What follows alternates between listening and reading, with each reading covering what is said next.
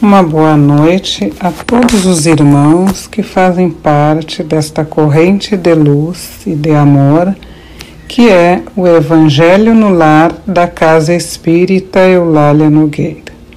Neste momento de elevação espiritual, vamos rogar a Deus, nosso Pai Maior, a Jesus Cristo, nosso irmão e mestre, as falanges amigas e os nossos protetores individuais que estejam conosco neste momento, nos amparando, nos protegendo e nos iluminando no Evangelho desta noite. Trataremos do capítulo 20, que traz por título Os Trabalhadores da Última Hora. E tem um, diz o seguinte: O reino dos céus é semelhante a um pai de família que saiu de madrugada a fim de assalariar os trabalhadores para sua vinha. Tendo convencionado com os trabalhadores que pagaria um denário a cada um por dia, mandou-os para a vinha.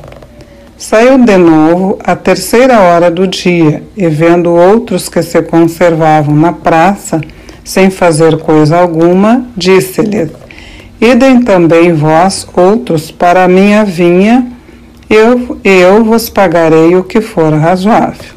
Eles foram. Saiu novamente a hora sexta e a hora nona do dia, e fez o mesmo. Saindo mais uma vez, a hora undécima, encontrou ainda outros que estavam desocupados, aos quais disse: por que permaneceis aí o dia inteiro sem trabalhar? É, disseram eles, que ninguém nos assalariou. Ele então lhes disse: Ide vós também para a minha vinha. Ao cair da tarde, disse o dono da vinha, aquele que cuidava dos seus negócios: Chama os trabalhadores e paga-lhes, começando pelos últimos e indo até os primeiros. Aproximando-se então os que só a undécima hora haviam chegado, receberam um denário cada um. Vindo a seu turno, os que tinham sido encontrados no primeiro lugar. Julgaram que iam receber mais, porém, receberam apenas um denário cada um.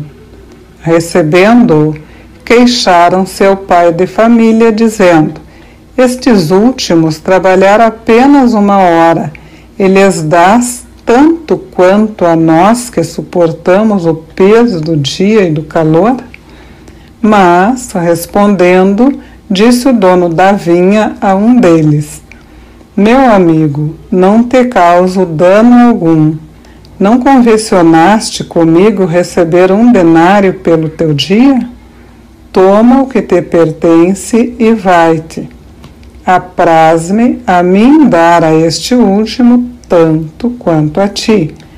Não me é então lícito fazer o que quero? Tens mau olho porque sou bom? Assim, os últimos serão os primeiros, e os primeiros serão os últimos, porque muitos são os chamados e poucos os escolhidos. Mateus capítulo 20, versículo de 1 a 16. Ver também a parábola do festim das bodas no capítulo 18, item 1.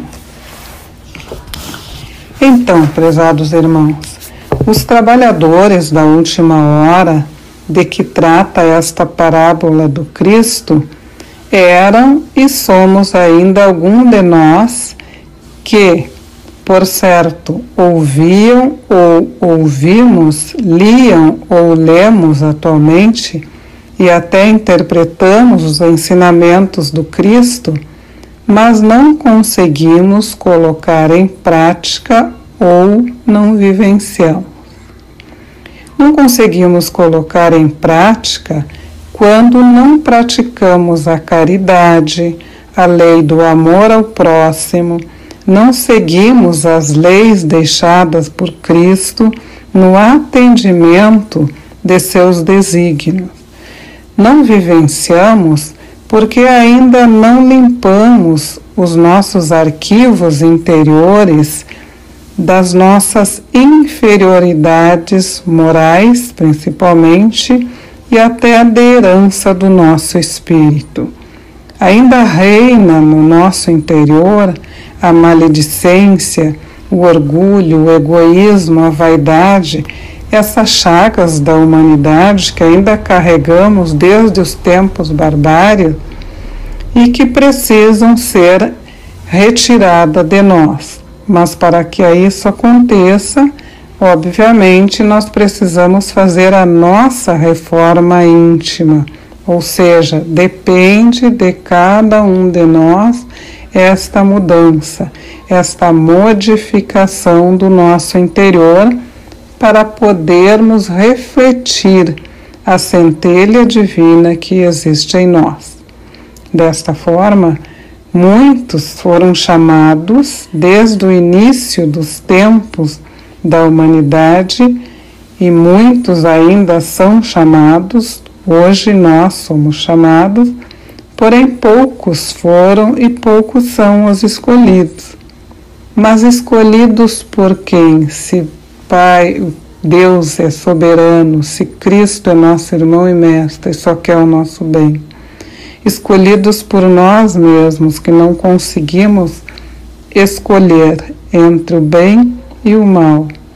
Não conseguimos vivenciar as verdades além do que vai da razão material. Por isso, nessa noite, esse Evangelho, como todos os outros, é um alerta para nós que estamos nessa corrente de amor e de fraternidade para que nós possamos fazer a nossa reforma e nos melhorar a cada dia. Só assim conseguiremos ser um dos chamados do Cristo. Mas para que isso aconteça, necessário é que nós entendamos que não é só esta existência que nós temos. Nós estamos aqui em uma das oportunidades que nos foi oferecida para fazer esse estágio evolutivo e que certamente vamos voltar para a pátria espiritual e lá teremos que levar um relatório do que fizemos e deixamos de fazer e por quê. E onde vai esse relatório? Vai na nossa consciência. Por isso a importância de vivenciarmos o bem.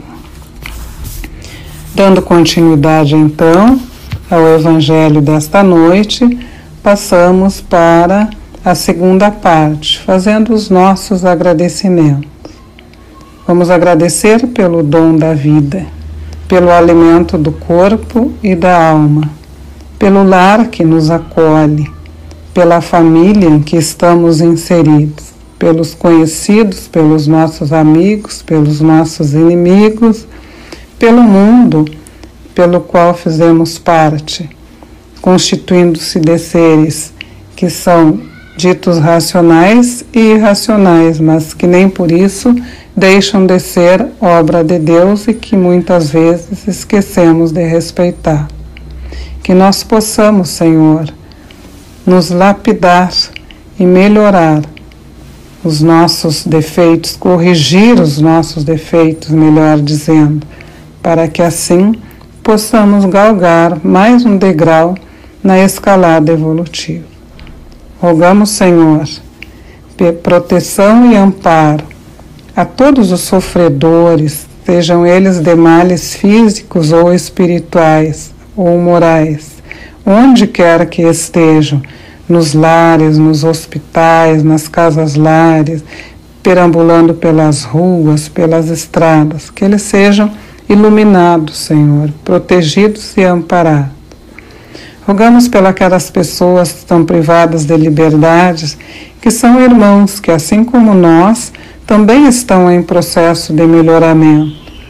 Rogamos pelas crianças, pelos idosos, pelos desamparados da sorte, que eles sejam amparados por Ti, Senhor. Por todos aqueles irmãos que estão inserido nos cadernos de pronto-socorro ou nas, nas listas do nosso Evangelho no lar. que estas nossas orações cheguem até, até eles, melhorando em seu sofrimento, em suas dores, em suas dificuldades. Vamos pedir, Senhor, pela paz no mundo, pela saúde do nosso planeta Terra e de todos os mundos habitados.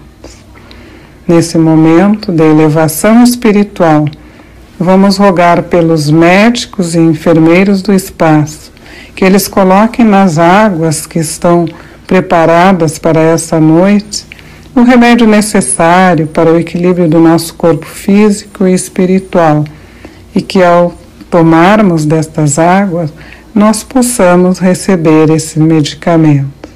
Pedimos ainda, por um acréscimo de bondade, um passe espiritual em cada um de nós, retirando do nosso corpo físico e do nosso corpo espiritual todas as negatividades, todas as coisas que não somam para o nosso crescimento moral e espiritual que Jesus Cristo, nosso irmão e mestre, visite o nosso lar através dos seus benfeitores, nos iluminando e nos amparando.